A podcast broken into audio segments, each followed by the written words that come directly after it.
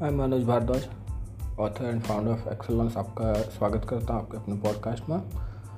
और कल जो है हमारी वन आवर मीटिंग चली। अब वन आवर मीटिंग में बता देता हूँ आपको कि कैसे होती है। बेसिकली हम मंडे के दिन करते हैं डिपार्टमेंट वाइज कि आपको जो है मान लीजिए रिसर्च एंड डेवलपमेंट में कुछ कर रहे हैं तो उसमें आप कैसे करेंगे? आप जो है मार्केटिंग का कुछ कर रहे हैं तो वो कैसे करेंगे? और आप अपनी पूरी टीम को कह देते हैं कि उसी एक दिन आपको सारे सवाल पूछने हैं प्रोवाइडेड डेट कि बहुत अर्जेंट हो। तो इससे क्या होगा कि एक ही बार में हर प्रॉब्लम का आप सॉल्यूशन दे देंगे। अदरवाइज़ वन मिनट मैनेजर जो है, वो वाला हाल हो जाता है आपका।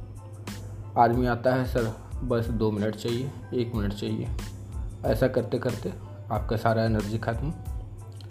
आप जो है, कुछ खास काम नहीं कर पाते हैं, केवल फायर फायर फाइटिंग करते रह जाते हैं। तो वन आवर मीटिंग जो है, इसमें सारा एजेंडा क्लियर रहता है, सारी परेशानी क्लियर हो जाती है। आपकी जो भी टीम को जो कुछ भी बताना होता है, उसी दिन बता देती है। आपको जो कुछ भी कहना होता है, उसी एक दिन में आप कह देते हैं। और क्योंकि वो उस काम को कर रहे हैं तो उसमें आने वाली परेशानियाँ जो है, वो ज़्यादा अच्छे से समझता है। तो वो आपको सजेस्ट भी करेंगे।